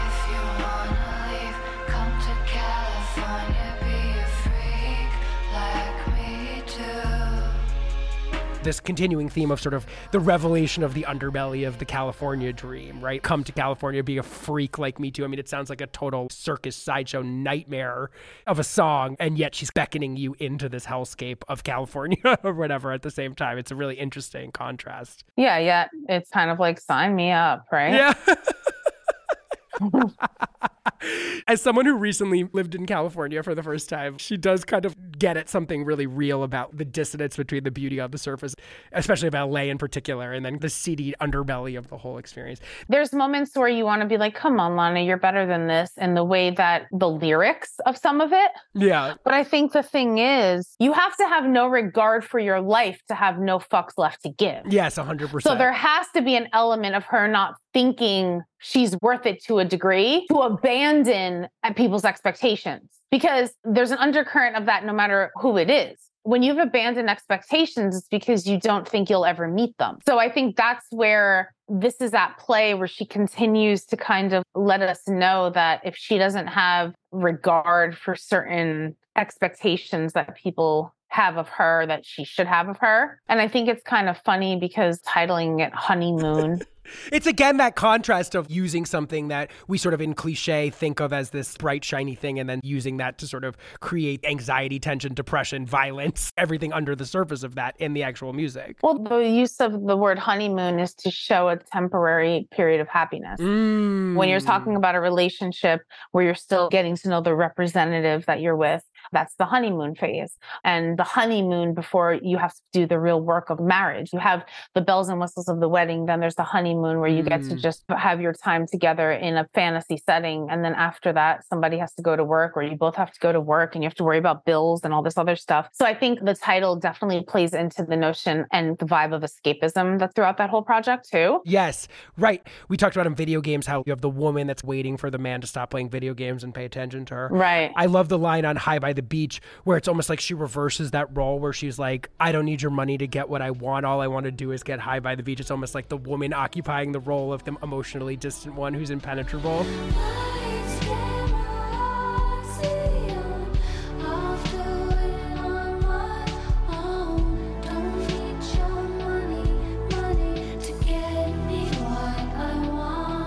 I love the way that she flips those things around on that for sure. That's great. Yeah. The other thing that I was going to say, just before we get off honeymoon, is just like this is orchestral Lana that gestures a lot towards Bernard Herrmann scores and movie scores of the mid century, mm-hmm. and something that is the ongoing travesty of life, which is that Lana hasn't done a Bond theme yet. And I've always thought that 24 Hours would have been an amazing Bond theme. Yeah. There's only 24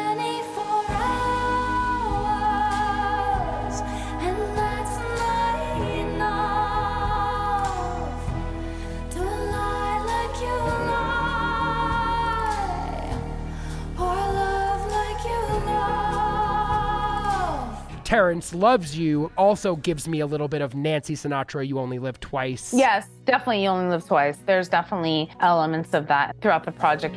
You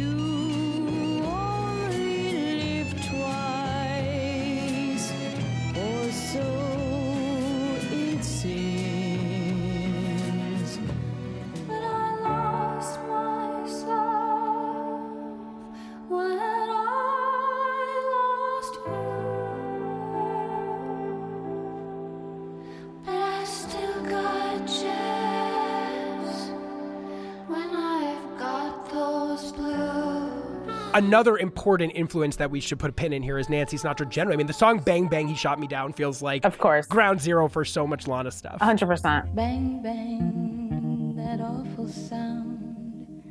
Bang, bang, my baby shot me down. Yeah, yeah. yeah. So that's honeymoon. What about Lust for Life? Like, how do you view Lust for Life as a tweak on the Lana formula? Like, what's going on there? Ugh, I mean, I feel like this project became producer gumbo. Oh my gosh.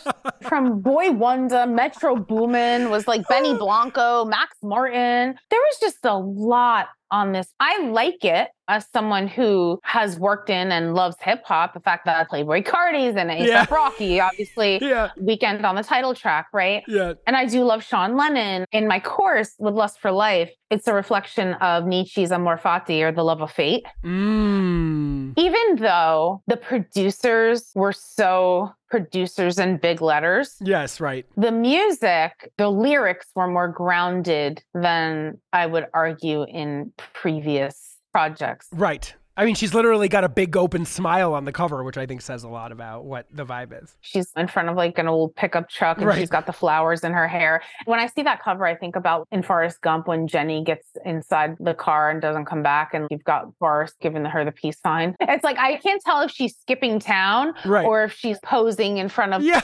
her man's truck before they head to the farmer's market, Yeah, right? Yeah.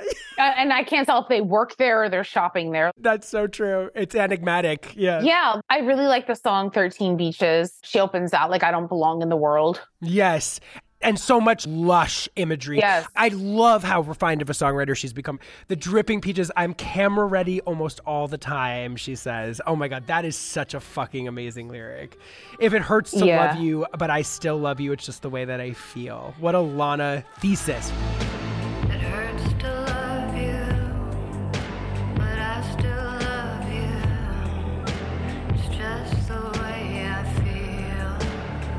It hurts to love you, but I still love you. It's just the way that I feel. That is everything about Lana. She's into men that sometimes mistreat her, but she just accepts that for what it is. Isn't that how she approaches so many of the themes on her records? I thought. A hundred percent. And I think that this is the project where I understood why three years later she released a poetry book. I understood why that happened. The lyrics of this felt more like poetry. Mm. The other thing is, there's just something to how she put this together. And of course, having these high profile producers like Max Martin, right? Yeah, right. On the title track with The Weeknd. Yeah.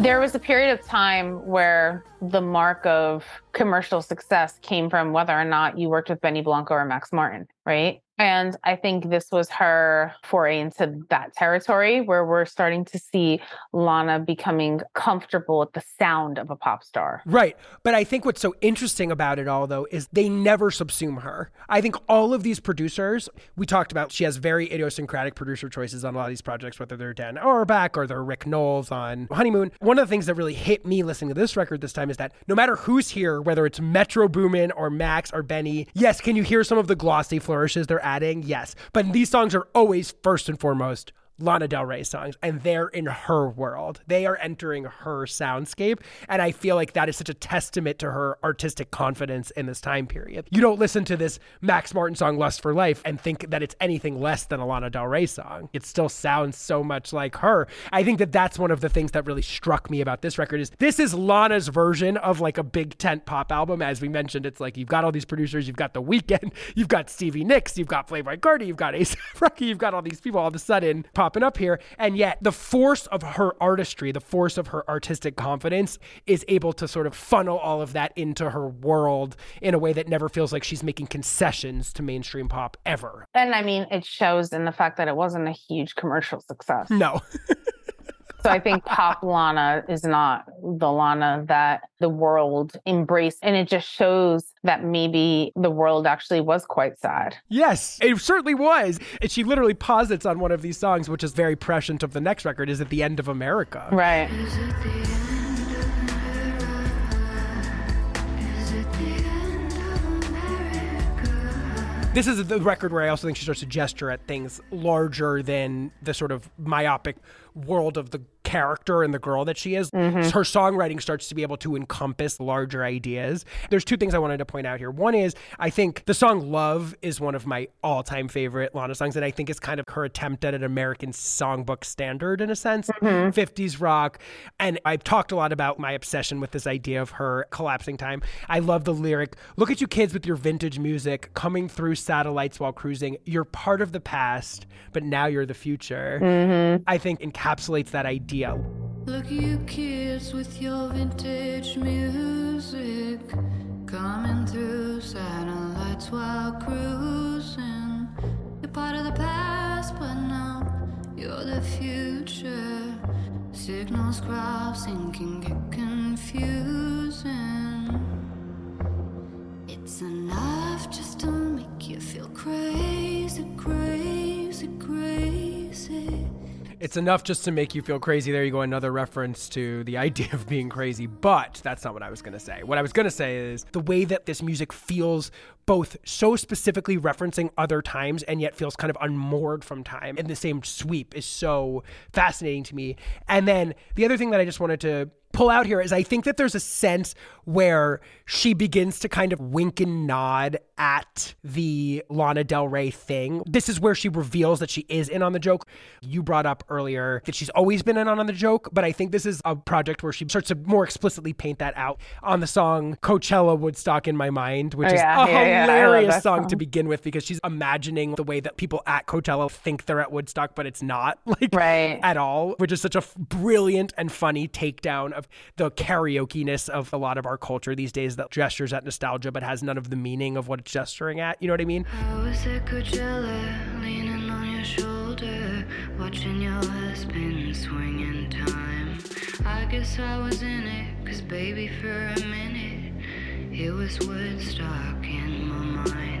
But it's not without her having to get to a place where she was kicked into reality because Yeah. we didn't mention the ride mini film where she's wearing the Native American headdress or Right. all of the multiple problems with Tropico. Sure. in 2012 and 2013. And I think what we're getting by the time we get to Lust for Life, which is four years after that, four or five years later, Yeah. is a person who is now like, okay, what am I keeping and what am I abandoning from Mm. these past projects or past ideas? yeah. What we start to see now is that person who the filmmaker starts to fall in love with even more. Previously, it was working with certain directors to create the visuals for her. This is the time period where she's slowly being regarded as a quote unquote real artist. Hundred percent. The critical embrace is now in full swing. Yeah. And I think it also had to do with, and I wrote a piece about this. It was actually before this project, it was around 2014 when Eminem kind of came for Lana in one of his verses. Up punch Lana Del Rey right in the face twice like Ray Rice in broad daylight in plain sight of the elevator surveillance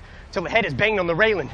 and everybody came to her defense. I remember predicting in my work, this is going to be the turning point where people are going to start applauding her for reasons they don't even know. Yeah. Because everyone loves the damsel in distress. And it was the who, me. And as soon as that happened, she was then given carte blanche to do what she wanted artistically. And now you're hearing Lust for Life. And they're like, oh, how did you manage to get Max Martin to sound nothing like Max Martin? A hundred percent. And also, if we can just pull back the scope a little bit, it's like every major pop star at this point is completely aesthetically influenced by her. And it's so obvious. I mean, you listen to a song like Wildest Dreams from 1989, produced also by Max Martin, is so clearly a Lana rip. Right. He said, Let's get out of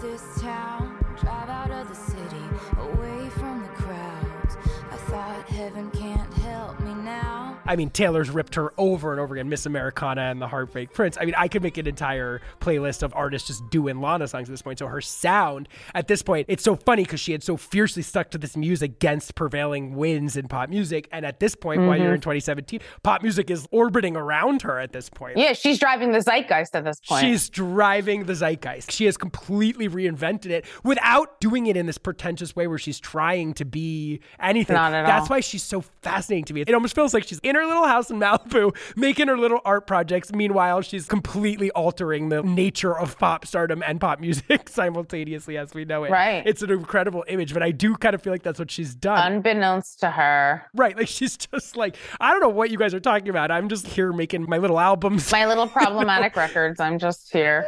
my little problematic album. All right. So the album that I think many view as the artistic apex of her career comes in 2019 and it's called Norman fucking mm-hmm. Rockwell. It's by far my favorite Lana record. I think it's absolutely majestic, intoxicating, the apotheosis of her songcraft. What is it about this record that you think represents the end point of something or the culmination of something she's been working towards to this point? I would argue that she's running out of what was her previous definition of Americana. Mm. I think she finally learned that Trump's America was a problem, right? So she's getting a full glass of his shit show by 2018. So that if she's putting together Norman fucking Rockwell in 2019, the rose colored lenses have been completely smashed. Right. We start to kind of see on this project the way she talks to men is different too. Mm-hmm. Cause you're just a man, It's just what you do.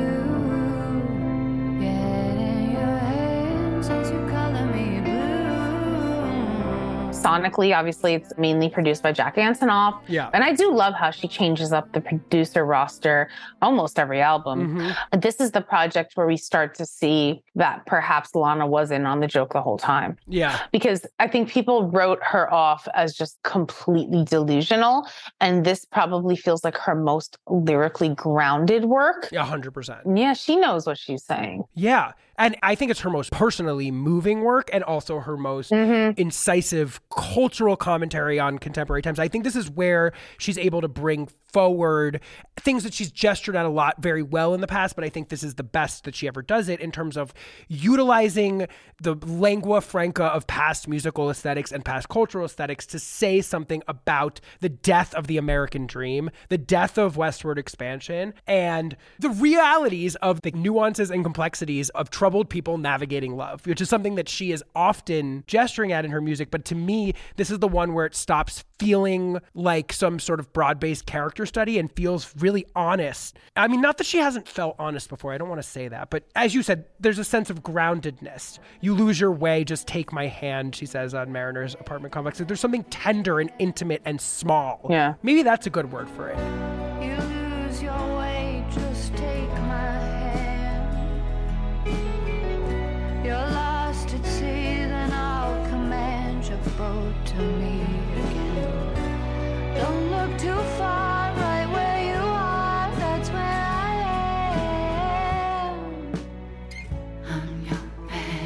It's kind of smaller sounding in the way that the Laurel Canyon folk aesthetic of the whole record allows for her to sound more human and more of the people in a way that sometimes she sounds like such a grandiose character or something like that. Yeah, I'm I would argue that not it being the death of the American dream, rather the death of her American dream. Mm, interesting. Because I think for so long, Lana had painted this picture. And I really and truly believe that her watching how America responded to Trump and how Trump responded to the world at large, I think that changed everything for her in the way of how she approached this Americana construct. yes. There's still some elements of it, which I think, to your point, could be diminishing the American dream or just understanding that sometimes it could be the American nightmare, right? yes. And I think there's a lot of that floating around. the lyric on Fuck It, I Love You, where she says, I moved to California, but it's just a state of mind. Turns out everywhere you go, you take yourself. It's not a lie. I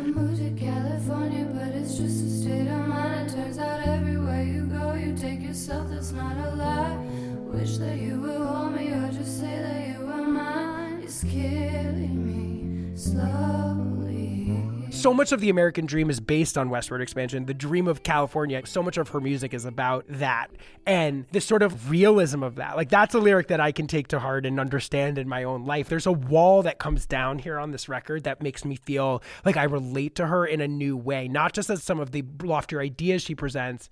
The incisiveness of her songwriting and the specificity of her songwriting is in full bloom here. And then, not to mention the incredible musical flourishes like Venice Bitch and that incredible psychedelic California daydream outro that goes on for six minutes. That's as much a part of the song as the lyrics of the song. Right. I mean, that song is so incredible to me. You're in the yard, I light the fire. You write, I tour, we make it work. You're beautiful and I'm insane. Mm-hmm. Were American made, almost like the apex of her ongoing commentary on the American woman, the oppressed American woman, as being viewed as insane and sort of existing to support the dreams of the man that she's with, essentially, the beautiful man, quote unquote.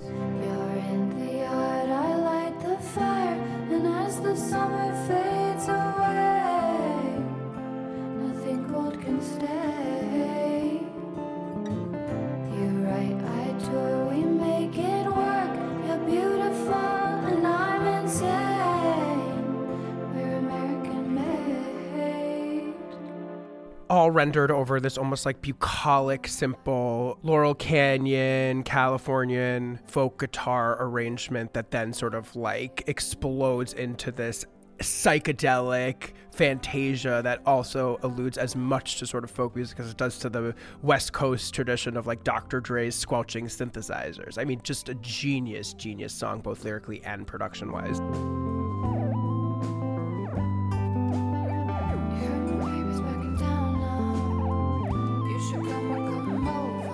And then you also get the genius of her covering that Sublime song, Right. which is another song that's such a California staple in so many ways. And like so many other songs in this album, takes sort of the hazy, sunny dream of California that exists on the surface and slyly sort of alludes to the darkness that lays beneath that. I think it's also an interesting moment where she sings from a man's perspective from the first time. She very pointedly does not flip the gender pronouns in that song. Right.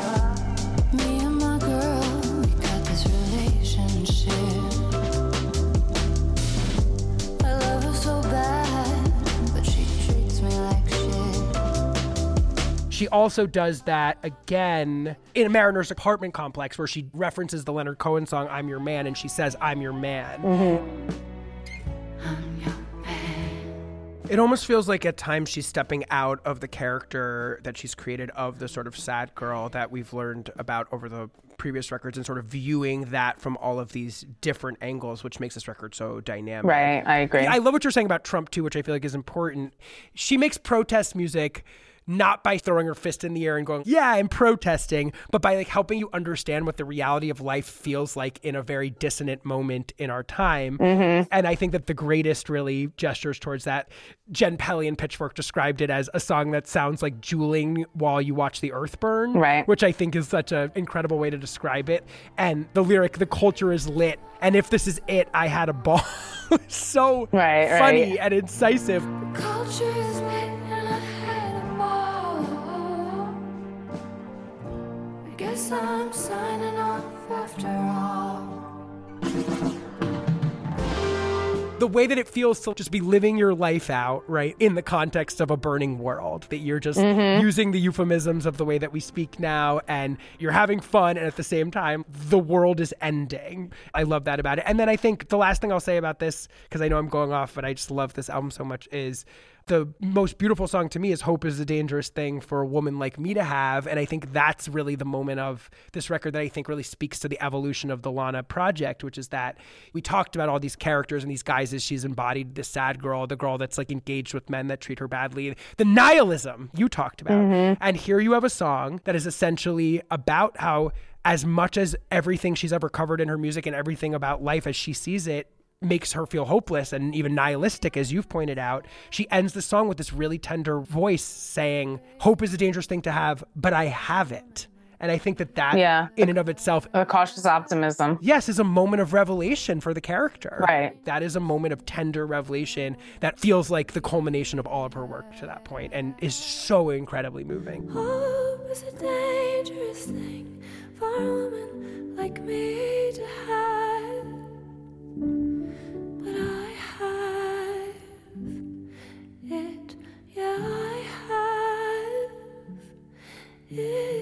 Here we have the woman who was sort of just dead eyed and despondent or seen that particular way, that nihilism that you pointed out early on, sort of tenderly admitting that through it all, she still retains that hope. That is one of the most moving moments in Lana's discography to me. It's strong evolution, I think. She's coming into her own in a different way. Yeah, there's nuances here that I don't think were present on the earlier work with the character. And I think this album, I can't say enough, is just a fucking masterpiece. All right, so this album is a critical darling, gets an Album of the Year nomination, widely seen as kind of the best Lana record, I think. She's released two albums since then Chemtrails Over the Country Club, which was also produced by Jack Antonoff and is really her folkiest record yet, I would say. Mm-hmm. And this record, Blue Banisters. Is there anything you want to say about these records? You were saying that you kind of feel like they're not her strongest work, in your opinion. I think what affected the reception was 2020's Question for the Culture. You know, this was just an Instagram post. Right. This was something that she posted on Instagram in May 2020, where she essentially was sort of saying that the industry isn't welcoming to her music because she gets criticized for quote unquote glamorizing abuse or whatever. And then she sort of claims that a series of women of color like Beyonce and Camila Cabello and Cardi B and Kehlani and Nicki Minaj have had so many hits with questionable subject matter and that she feels like she's being treated unfairly in the context of these other pop girlies, essentially. She got to a point where she's like, all right, now can I go back? Can I do it now? Right. Interesting. Now that I've proven that blah blah blah, while I understood the sentiment, the way she delivered it, when she put up questions for the culture, listing a strong list of predominantly black female artists, talking about now that they've done all this, can I go back to expressing my frailty and my this and my that? It was terrible timing. I mean, it was written during quarantine, but also during the midst of America once again reevaluating its treatment of Black Americans with George Mm. Floyd. And she's now going to sit there and place these women as examples of toxic aggressiveness. And she's out here asking everyone, can she return to the frailty and highlight the love without this and without that? And then she had to like turn back around and renege on some of the stuff. I got the gist of what she was saying in this question for the culture. She says, now that Doja Cat, Ariana, Camila, Cardi B, Kehlani, and Nicki Minaj and Beyonce have had number ones with songs about being sexy, wearing no clothes, fucking cheating, etc. Can I please go back to singing about being embodied, feeling beautiful, being in love, even if the relationship is not perfect, or dancing for money or whatever I want without being crucified or Mhm. saying I'm glamorizing abuse? mm-hmm. And she goes on to say, I'm fed up with female writers and alt singers saying that I glamorize abuse. And Oh, I forgot about this. it kind of just undid so much of the build up to this artist. So much so that when we got to chemtrails over the country club, it seemed as though people focused more on the country club and not the chemtrails Mm, because mhm. she was still continuing in that aesthetic. Chemtrails over the country club, basically, you're talking about people over there playing golf while they're catching cancer in the air right. there's the duality of it, but then people picked apart the cover as her and all her white friends. And also, it was heightened because of what was going on in the country.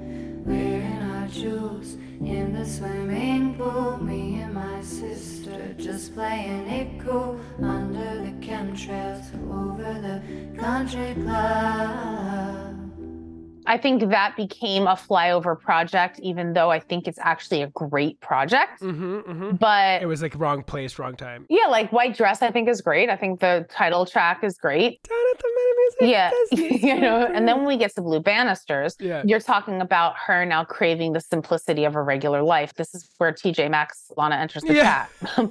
Black bathing suit is one of the ones that I would I love that song. highlight Yeah. as one of those songs, but I think it's more or less now her. When she was releasing the title track, she put up an Instagram post. And I was like, something about like life making you change. She wants to just hang out with her sister Yeah. and be like a cool aunt. She says, I just want to be with my boyfriend eating ice cream, right? If this is the end, I want a boyfriend to eat ice cream with. And if this is the end, I want a boyfriend, someone to eat ice cream with and watch television. Now she's in the era of the superstar in their twilight, even though really we know she's just begun. Mm. But I think what happened with this project is people started to fall back in love with her because everybody loves to watch a woman be humbled. Mm. And I think she voluntarily humbled herself, and everyone's like, okay, it's better. Okay, it's fine. You're back to being the smart, artsy person. Cool, cool. I can't wait for your next project. So now you're talking about, as we're leaning into her next project coming, yeah. all of a sudden everyone's so excited again. She's getting to do all the things she wants to do again. And I think it just is a testament to the fact that I don't think people know what they want from Lana Del Rey. Still to this day.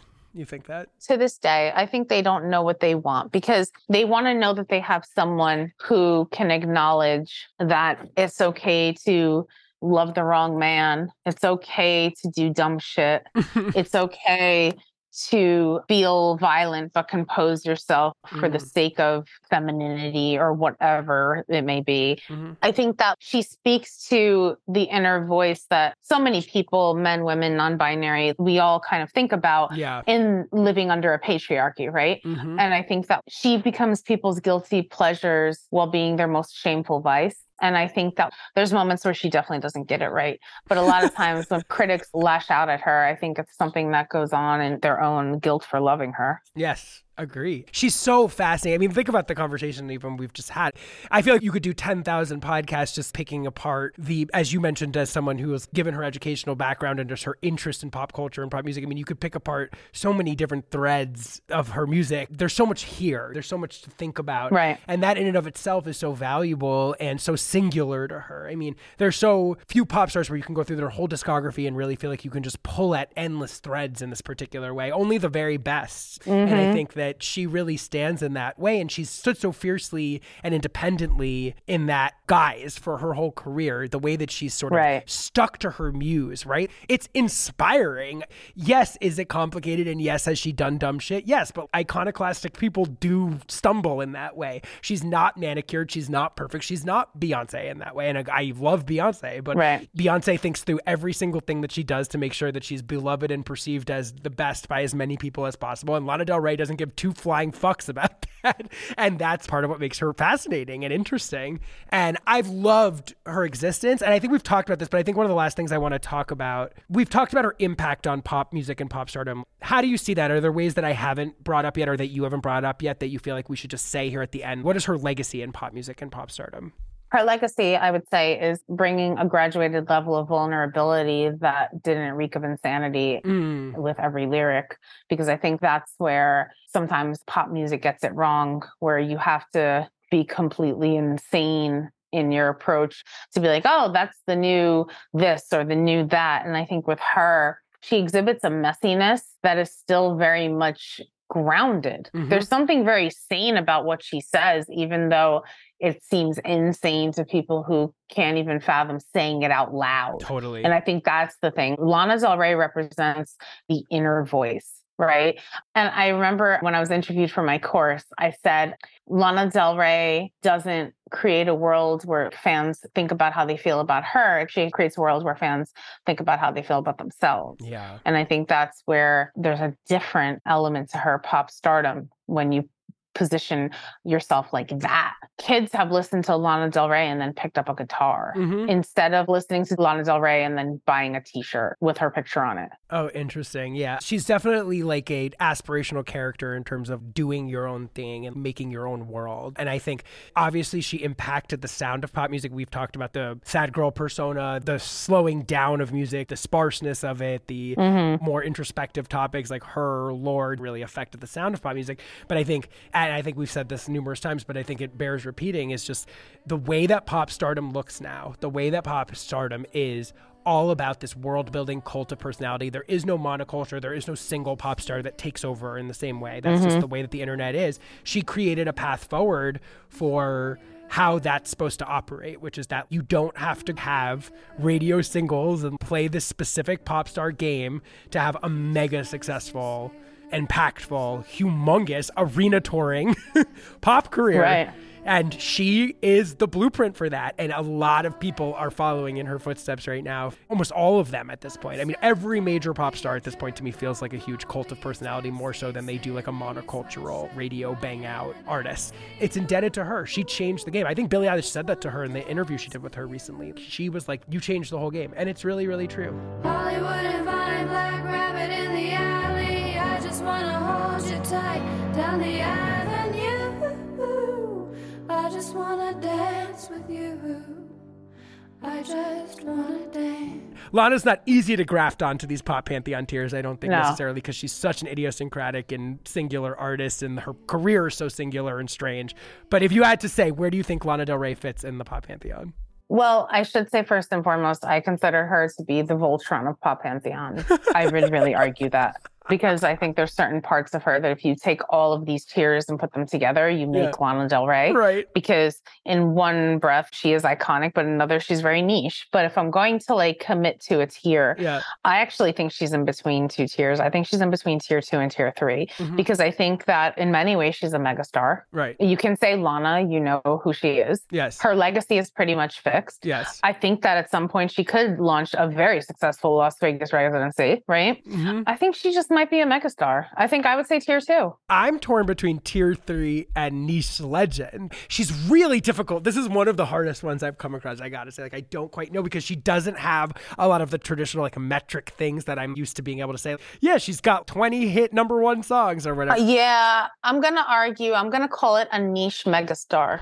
That's what I think her tier is. I think she's definitely niche legend for sure. And then she's one of these other ones too. She's either two or three also. That's the thing that's confusing to me. Yeah, I think she's a crossover somewhere in that mix. the only part that renders her not in the megastar category is the 15 genuine hit songs. Right, exactly. But I think the few hits she has could eclipse what someone else's quote unquote hit might be. The hit song thing, yes, referred to anonymously. She definitely could be referred to anonymously. A musical era that shifted or defined a certain period of pop, absolutely, she has that. Generation defining, definitely has that. Multiple reinventions. Yes, I think she's reinvented herself within her Lana aesthetic in really meaningful ways. So I'll give her that. Yeah, multimedia moments. Yeah, absolutely. The video games video in and of itself is a thing, but not to mention all of her other big visual moments. If she launched a tour right now, I feel like you're good at this stuff. Do you think she'd tour arenas? What I think she would do is she would tour arenas and then do several secret shows at the smallest of the small venues. But you think she could fill arenas across the country? Absolutely. But I think what she would do for the aesthetics would be more the theater at Madison Square Garden as opposed to Madison Square Garden. Right. But you think she has the commercial power to fill arenas? Yeah, but I think the sound, there's an arena aspect to it. You're putting it within the context of your traditional megastar. Yeah. It's hard. I get it. I'll tell you, I saw the Lust for Life tour in an arena, and it was one of the strangest arena tours I've ever seen in my entire life. Like, I was just like, I've never seen an arena tour that is this narcotic and slow energy. Well, it's because their music is intimate. Yeah. I mean, I prefer to see my megastars at Radio City. yeah. So for me, I don't like going to Madison Square Garden in general. And the thing is also, even though someone like a Harry Styles made it to Madison Square Garden, I think she's a bigger megastar than Harry Styles because he hasn't shifted genres. She's a more impactful artist, no question, but I think he's a bigger star. I think it's a strength in numbers debate. Our perception of what a successful career and superstar career, if we're looking at it by the number of bodies that fill a pointless stadium, Yeah, yeah. I think that's kind of counterproductive too. Right. I agree. She's reinvented that whole idea. Exactly. So my niche megastar, I stand by it. I hear what you're saying, but I think that there's a lot of people out there that like have never heard a Lana Del Rey song in their lives, like a lot of people, I would imagine. And I just think she remains so enigmatic and kind of like idiosyncratic and outside of the mainstream that like I don't think I can place her in tier two. Mm-hmm. To me, she's a crossover tier three just by sheer impact and influence alone, I guess. Inclu- and I guess including her kind of ongoing commercial success despite not having traditional pop success. Right. I mean, she continues to like sell albums, debut albums in the top slots, sell significant amounts of albums despite not having hits. And then she's kind of like an emblematic niche legend in a lot of ways. So I think I'm going to leave her at niche legend slash tier three. That's where I see her more or less. So my final question for you is what is an underrated Lana Del Rey song that we could send the podcast out on? Something we haven't talked about yet. Yeah, this is what makes us girls. I think that's a good one. It's one of my favorite Born to Die songs too. Yeah, there was this meme that was floating around where it was an image of one iteration of Lana with her arm around Lana in her floral crown era. Yeah. And she's talking to herself and she says, Lana, how I hate those boys.